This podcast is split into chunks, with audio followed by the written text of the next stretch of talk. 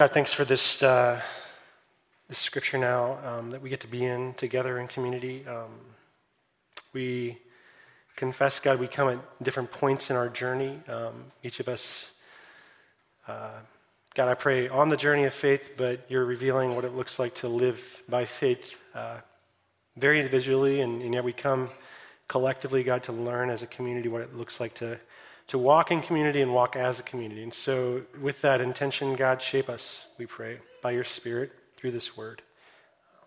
And we pray in Christ's name. Amen. Well, last week uh, we explored the distortion of God's wrath or God's anger, if you're with us, um, which was I introduced to us by, if anybody remembers, the famous atheist author Richard Dawkins. We're going to actually introduce this theme this week the church, that the church has been a source of injustice and, um, and violence with another famous atheist author, uh, Christopher Hitchens, who once said, actually in the title of his book, Religion Poisons Everything. And Hitchens will argue in that work, if you've ever read it, that Christianity has, this long, has long been this agent of disempowerment in the world, both of the poor as well as of the marginalized, of women, various minority groups. It's been an enemy of these groups for years, for millennia. And thus, he says, the beliefs of Christianity are not credible, and we shouldn't believe them. That's the argument. And to illustrate what Hitchens is articulating, if you haven't read the book, because it's pretty tense, intense, I mean, um, we need look no further than uh, the comedian John Oliver. So he has a, a show called Last Week Tonight. I won't make you raise your, raise your hands if you watch that, but I do.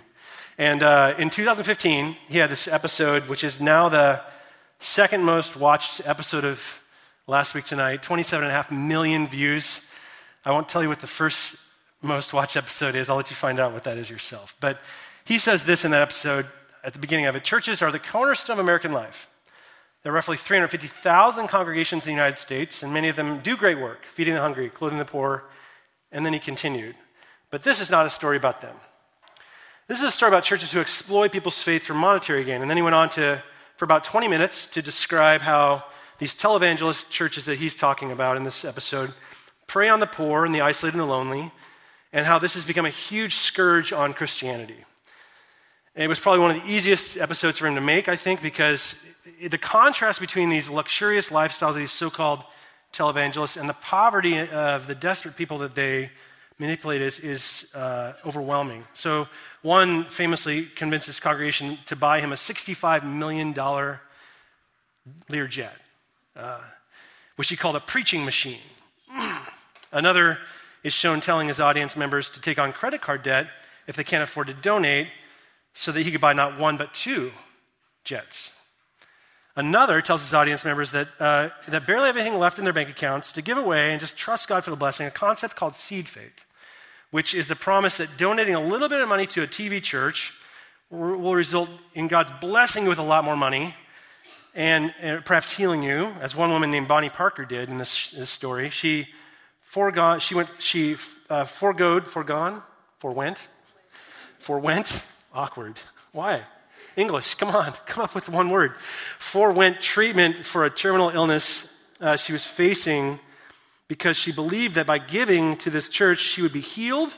Um, this was terminal cancer, by the way, cancer, by the way.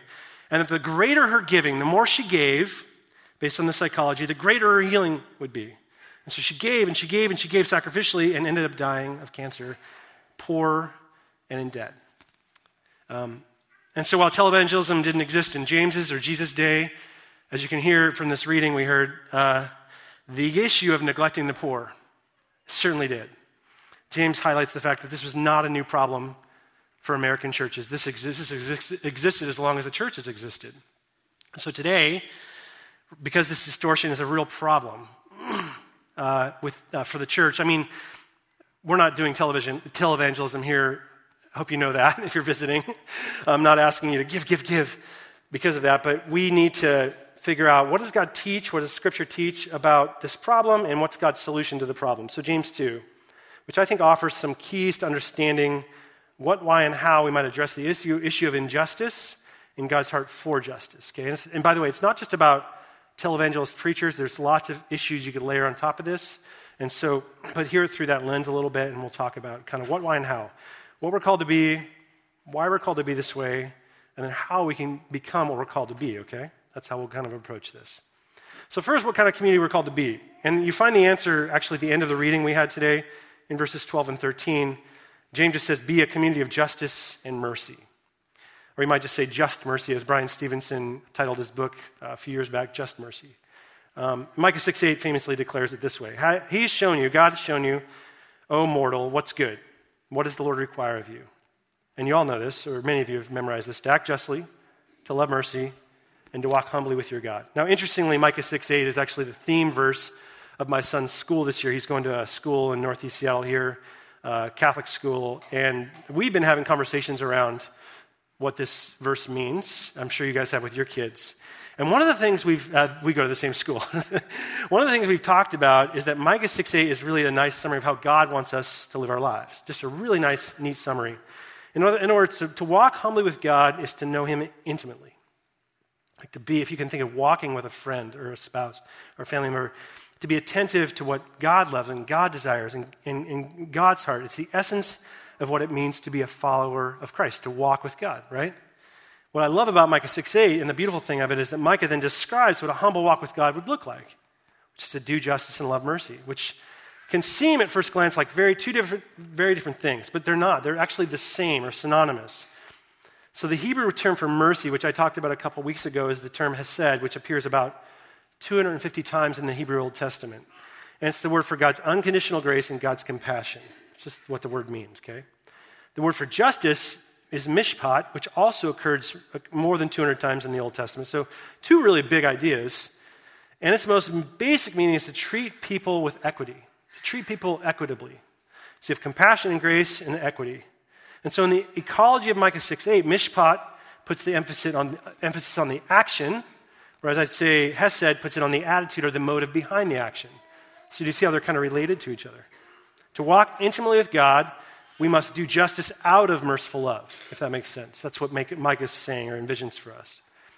And what's more, as you read scripture and you, and you, and kind of look up places where justice and mercy show up, this calling is specifically intended to be extended to uh, what some have called the quartet of the vulnerable. So these are the, in the, in the Old Testament, the widows, the orphans, the immigrants or aliens, as the Old Testament calls them, and the poor.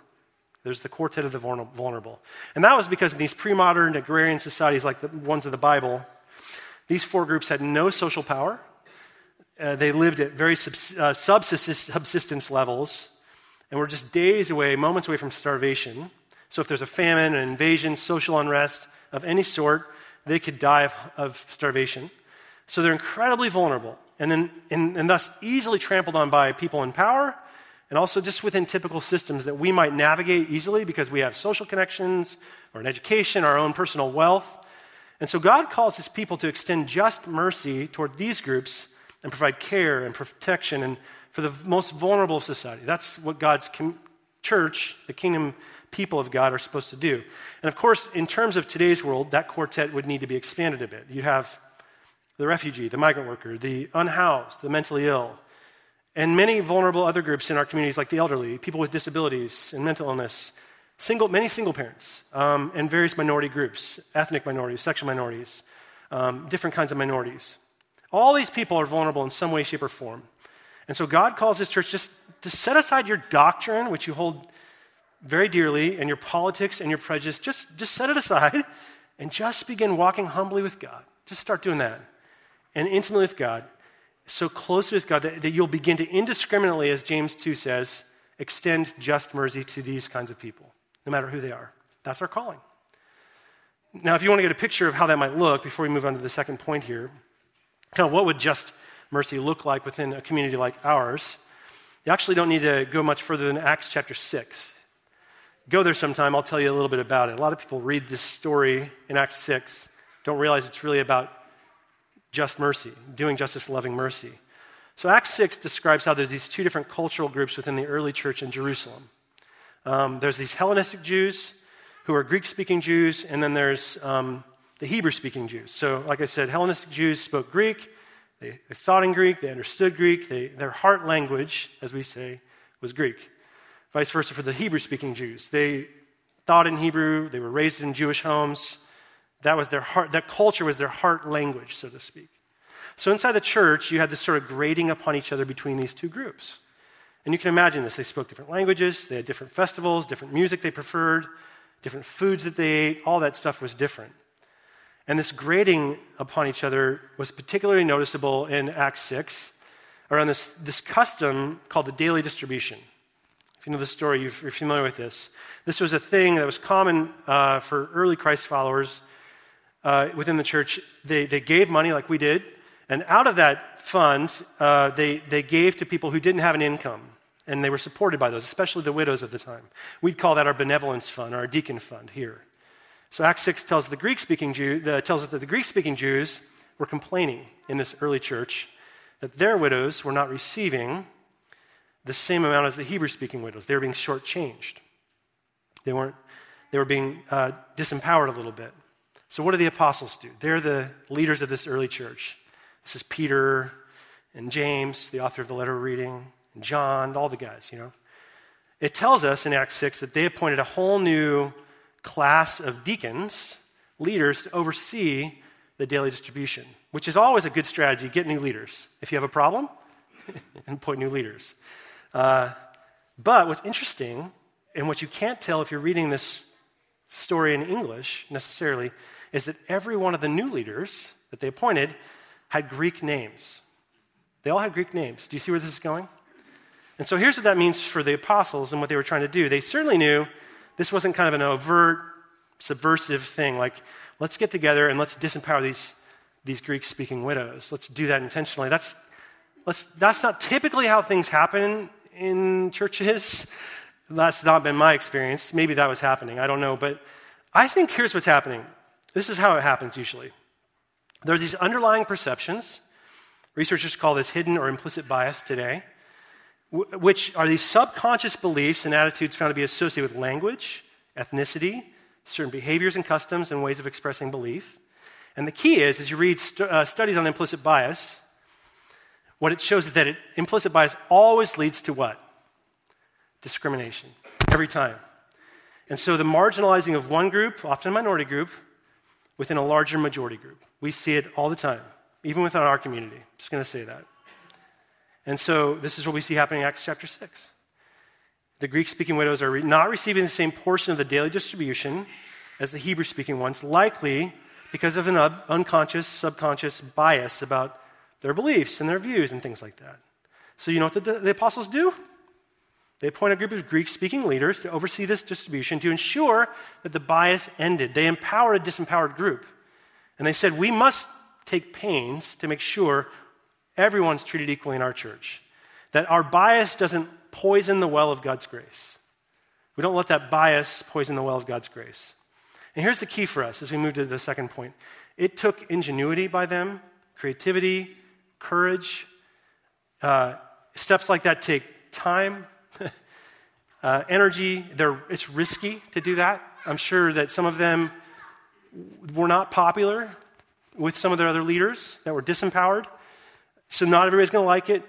That expression and extended, extension of just mercy, though that rolls off the tongue so nice, uh, that's often hard to do within a community. And so that's what we're called to do. and there's a lot more I want to say about that, but because I built three points in this morning, we're going to move on. Um, but the reason, actually, other than just being expedient that we need to move on, you'll notice I said what and then why. See, uh, James, even though he can seem like a pragmatist, like just do this. Like I'm a big shot apostle. We did it, you do it, right? Um, he can seem that way, but he's actually offering a very practical way to live, just mercy, out of uh, informed theological truth. He actually, he never says just do this because I do, or because I said so. He instead gives you some theological reasons, really crunchy, profound motivations that become uh, the, the motivations to be a community of justice and mercy. So we need to consider those, which is why. Why would we ever want to do kind of what they did in Acts 6? Why would, I mean, that's hard and risky. Why would we ever want to do that? And so here's why. Look at verse 1. Uh, My brothers and sisters, as believers in our glorious Lord Jesus Christ, don't show favoritism. There's your why right there. In fact, you know, that's a great thesis statement. I'm glad he started with it. That's the key to understanding this calling Right there. My brothers and sisters, as believers in our glorious Lord Jesus Christ, don't show favoritism. And the, the key is actually right there in the name he gave to Jesus the glorious Lord Jesus. So in the Greek, actually, it's called an epexegetic genitive. How about that for a mouthful right there? That's your big word for the day, Nate. Epexegetic genitive. Uh, the word glory actually comes before in the New Testament Greek, before or after Jesus, I'm sorry. It's actually saying Jesus is the Lord of glory. And because of that, don't show favor, favoritism. Uh, glory is acting as sort of an independent title that qualifies Jesus. Jesus is the Lord of glory. And that's important because the Lord of glory was actually a common Old Testament title given to God in the Old Testament. And now it's being transferred onto Jesus by James. He's the only person that does this in the entire New Testament. Um, he transfers the Lord of glory onto Jesus. And, and it actually, that's important because glory not only signifies God's presence, but also God's significance. It's a word that means weight, so God's significance. So, for example, Peter uses this word glory in Luke 9 to describe the transfiguration of Jesus. They're on this mountaintop, Jesus is transfigured, which is a significant moment of God's presence in, in Peter's life. So he says, Glory, a glorious moment. But the key is there, it's not brightness. Peter's not talking about the luminescence of Jesus, like Jesus is now glowing. He's talking about the significance of God's presence in that moment. Do you see the difference?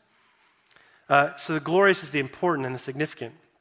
And so to say that Jesus is the Lord of glory is to say that what he wants in your relationship with him is supremely important. The most important thing in your life is what he wants in your relationship with him. Remember, we're talking about walking with God humbly.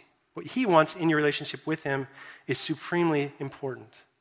If you want one reason to spend time with God alone in the morning, that's it right there.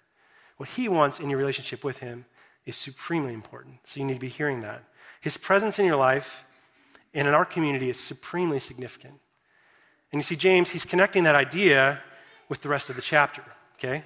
He's saying that if you understand the glory of Jesus, that his presence and significance, the significance of his presence in your life, if you listen for that, you're going to begin to apply the faith of Jesus, the ethics of Jesus, the life of Jesus into your life of faith and ethics and community, all the things. You will become a community of radical justice and, and profound mercy. You'll become that because that's what Jesus was like.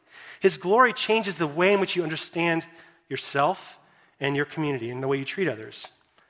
And so I hear someone saying, well, how's that? How does the belief in the glory of Jesus lead to a life of mercy? And that's a great question. I'm glad you asked. So um, it's actually in James 3 that he gives us the entirety of this theological argument. Remember, I'm laying out his theological argument, the why. So in James 3 9, he says this famous thing With the tongue we praise the Lord, our Father. With our words, with the tongue, we also curse those who've been made in the image of God. And there, James is hearkening back to Genesis 1 and 2, because Genesis says that every human being, no matter who they are, are made in the image of, and glory of God. I talked about this a couple weeks ago. And because of that, Genesis 9 says, don't murder. That's where the murder commandment enters into Scripture. And that's after Cain and Abel. But don't do that. And why? Why not murder? We think that's just kind of common sense. Don't murder. Duh. No. Genesis says you shouldn't murder people because they're made in the image of God. They're precious. They're infinitely valuable. They have God's glory in them, God's significance, God's presence. And so, even if that doesn't seem evident to you, that's why you, when you take a life, you're actually diminishing the presence of God on earth. That's why. Don't do that. What's more, because I don't think any of us would argue against that, right? like murder's good. James then says, it's not just because every human being is made in the image of God you shouldn't murder. He says you shouldn't even insult anybody. That's what he says. That's what a curse with the tongue means. It's an insult. Because you insult someone, back to James 2 now, if you treat a poor man as if, as if he's somehow less important than you, go sit over there, please. Like, go sit on the balcony, because you don't look like you fit. Stand out in the foyer. That's an insult to that person's humanity, right? And if you deprive a widow, Acts 6, of benevolence that would, that would care for her and shelter her, that's an insult as well. Um, so, what you're failing to understand there is the point of failure is, is in recognizing that that woman, that man are image bearers. They bear the image and the, the character of God. They're human beings made in God's image and likeness. They carry God's glory in their skin and their bones, their soul, their body. The presence of God is significance. Remember this? No matter how old, how young, no matter how weak, how strong, how rich, how poor, whatever racial group, ethnic group you're in, every human being is an image bearer and bears infinite worth. Uh, Dr. Martin Luther King Jr. got this profoundly. And uh, he, he uh, gave a speech once called The American Dream, where he said this The concept of the imago Dei, the image of God, is the idea that all men, women, and children have something within them that is God injected. I love that, view, that view. And that gives everyone a uniqueness, a worth, and it gives them dignity. And thus, we must never forget this as a nation. Uh, remember, he's a political theologian. there are no gradations in the image of God. And then he says this I love this. Every man, woman, and child, from a treble white to a bass black, is significant on God's keyboard. I wish we had a keyboard up here, Silas, like Pentecostal keyboard, right? Precisely because every man, woman, and child is made in the image of God. Do you see what he's doing? He's saying, he's not saying actually, well, the reason you need to respect rights of every person is because it's just common sense. It's in the Constitution, it's a democratic value or ideal. He doesn't say that. He doesn't say, everybody just knows it, just do it. No. He does theology. He says, here's the reason we do that it's because human beings are made in the image of God. He's inviting us to do public theology, to uh, bear our theology out on our practices as a community, as a nation. And that's instructive to us as a church because it reminds us that even though we're a church, we need to do theology too. like, we need to especially enter into relationships with people different than us. Um, this is not about common sense or common good or tolerance or whatever. This is about God's people doing deep reflection on who we are and how God's made us, and then responding to that, and with an understanding that within our community, and within our practices, in our outreach, in our worship, in our families, in our daily work, we, we are bearing witness to the image of God, and we're connecting in with that. Christ is the Lord of glory. He's present, He's significant, He's significant, and thus our involvement in and engagement with the world around us makes a huge difference. How we do that. That's the kind of deep theological reflection. If we'll do it, if we'll just do that, that'll reshape all those spaces and moments I named. It'll reshape our worship on Sundays. It'll reshape your workplaces on Mondays. And the ethics that you bring to bear there, it'll reshape the way you interact with the poor and the marginalized in our city, right here in Lake City. It will or should reshape our politics and our families. It'll reshape everything we confess that God entered the world in Jesus Christ, and because of this, all reality is being transformed. We're free to be the kind of community that uniquely participates in that transformation. We're not just doing church, we're participating in the transformation of the world. Are you, are you with me? That's why we do this, okay? Let's move on. That's the what and the why. Here's the how, and then we'll respond together, okay? Here's how we can be this kind of community where justice and mercy meet and are expressed because of the presence of God's glory. It's actually in verse 2 and then verse 25, which we didn't read. It's interesting that James begins and ends chapter 2 with these sort of stories or illustrations of the question how do you become a just, a community of justice and mercy, where those meet? And these two unique stories actually, I think, illustrate this. In verse 2, we learn, as we read, that there's this church in town that's a rich man's come into. Uh, and given a privileged seat, probably right up front. Not that, sorry, I just pointed right at you. Like a privileged seat, where there's nobody sitting right um, and this poor man, who, perhaps an unknown visitor, is asked to stand in the back. And we can picture that, right? We saw it happen in the 60s with Rosa Parks and lunch counters. It happens today. We see that. And then verse 25, which we didn't read, James offers another illustration, which can seem unconnected, but listen to this. Um, it's the story of the prostitute Rahab, who in the book of Joshua famously gave lodging to a group of spies who were gathering intelligence about the future promised land. Okay? Set aside conquest, set aside all that, set aside your images of what you think Rahab's about. Here's what these two illustrations have in common they both teach us how to become a community of just mercy. So here's what they teach us whether that's creating a welcoming space where every person is welcome to be a part of this, no matter who they are, what they bring, what they don't bring, or a protective space. I mean, shelter, refuge, that's what Rahab's providing. Um, both examples illustrate that for us to be a community of justice that loves mercy, what, all we really need to or where we can begin. Not all we need to do, there's so much more to this than I have time for. But where we can begin is simply by offering space, creating space. Do you see that? Create space in your gatherings, create space in your homes for people that are unlike you, and watch God show up. It's about space. Um, Lauren Winner, she tells a story that I've told here before, I think tells a story that profoundly illustrates this. Um, she was a professor at the University of Virginia, which you know much about UVA, very prominent conservative evangelical school. And she was an author and a scholar there, and then she went through a very public divorce um, and was sort of excommunicated from that community. You, you just don't get divorced in the evangelical world. And uh, so she left the church. And then she wrote this amazing book called Still, and the subtitle is Notes on a Mid Faith Crisis. And she's, she's dealing with this experience, and she's kind of processing what does this mean for me to be a scholar and an evangelical and a woman in this community now? How do I live a life of faith? Or should I just give up? So she writes about leaving church and then coming back to church one Sunday after quite a while away, and then sneaking in the back and then finding a spot in the very end of the last pew, or we'd say row, right on the edge, so she could leave the service that she says in the middle. And of course, as you can expect, on this particular Sunday she's writing about, that didn't happen. Uh, first, she writes that this lonely woman, who she presumed to be in her 40s and presumed also to be recently divorced, also, sat down to her right in the pew. And this disheveled man with like an untucked shirt, spotted something that looked like mustard on his left ear, sorry, his ear, sat down right in front of her. So you can kind of see this now. And I'll just read what she wrote. And then, as if this wasn't enough, another woman sidled up to me, mumbling something that Winner took to be, Is there space here? Remember, we're talking about space. And here's Winner. I scrunch my legs in so she can squeeze past me into the still mostly empty middle of the pew. But she doesn't move.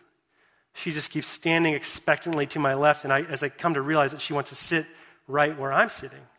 She wants the same spot at the end of the pew by the aisle, maybe because she wants to leave in the middle too. Or this is where she sits every week. What choice do I have? I move over. I'm now sandwiched between this thin woman in the white dress who I presume is recently divorced, and this new woman who looks frankly like she's seen better days. She has a suitcase with her. She keeps a hat on and sunglasses as well through the entire service. Uh, she smells like rotten apples and the streets. She never once opens the prayer book. This is an Anglican church. Never joins in responsive reading or a hymn, but she seems to know a lot of people. She stands and sits and kneels at the appropriate moment. She seems oddly and entirely comfortable. And then, in the middle of the sermon, the rotten apple woman begins to tap her right index finger rapidly on her knee. It's the tapping of a crazy person, one of the people from whom Jesus would have cast a demon. There isn't even a rhythm to the tapping, it makes the whole pew shake tap, tap, tap, tap, tap, tap, tap. And so I glare at the woman. And she, hoping she'll just stop, but she doesn't. And then, unaccountably, my left hand shoots out. I close my fingers over her hand, squeezing her fingers together to stop, like a parent would to a child. And though I'm horrified now at what I've done, she doesn't seem the least offended or confounded or surprised. She hasn't even shrugged my hand off or let go. In fact, she seems to be holding my hand now. And we hold hands, here's the punchline, for the rest of the service. And that is part of what I mean when I say life inside, we're talking about space, inside the Christian story has begun to tell me who I really am. Do you see it? It's about space. It's creating space in your life for people, treble whites, bass blacks, poor widows, elated new mothers, young people, old people. It's about space for us all to discover who we really are. So here's the question I want to leave you with this morning How can you create space in your life? Let's start there. Start at your home. Just start where you live. Uh, let's not even think about these empty chairs yet. You know, we're starting a second service in a couple weeks. That's a little bit about space, just creating some extra space. But start at home. How could you create space in your home? Who is it in your community or your life that there's this woman that's just looking for a relationship, a, a little time to be with somebody else, maybe from hear from God, hear a reminder that she's loved. See, God is present. And because God is present, moments like this are significant. And, uh, and God is present and significant in the most unsurprising or most surprising, unpredictable ways in people and situations. And so, might we just be people of space, no matter what, where, and how God chooses to show up, and then let God do the rest. Are you with me? Let's take a moment to pray. I'll invite our worship team back up.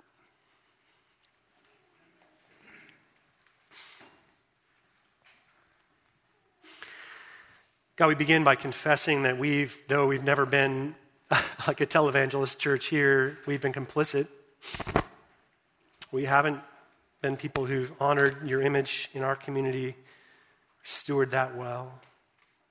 Maybe because we are afraid, God, of what that might look like or do to us, change us. We might be ignorant and just not even know, God, that sort of implicit bias. We may not even know our blind spots. We confess that to you, God. And we thank you that James, through your inspiration of your word, lays out a, a roadmap for us on just how to repent of that just by simply creating some space in our lives for people who bear your image. Often people who are different than us, but in whom there's no less of your image, in, in whom, because your image is present, there is significance in our interactions with them. So, God, would your spirit now teach us how to be people of space, graceful space. Teach us as a church, teach us as Christ followers. We pray in God's name. Amen.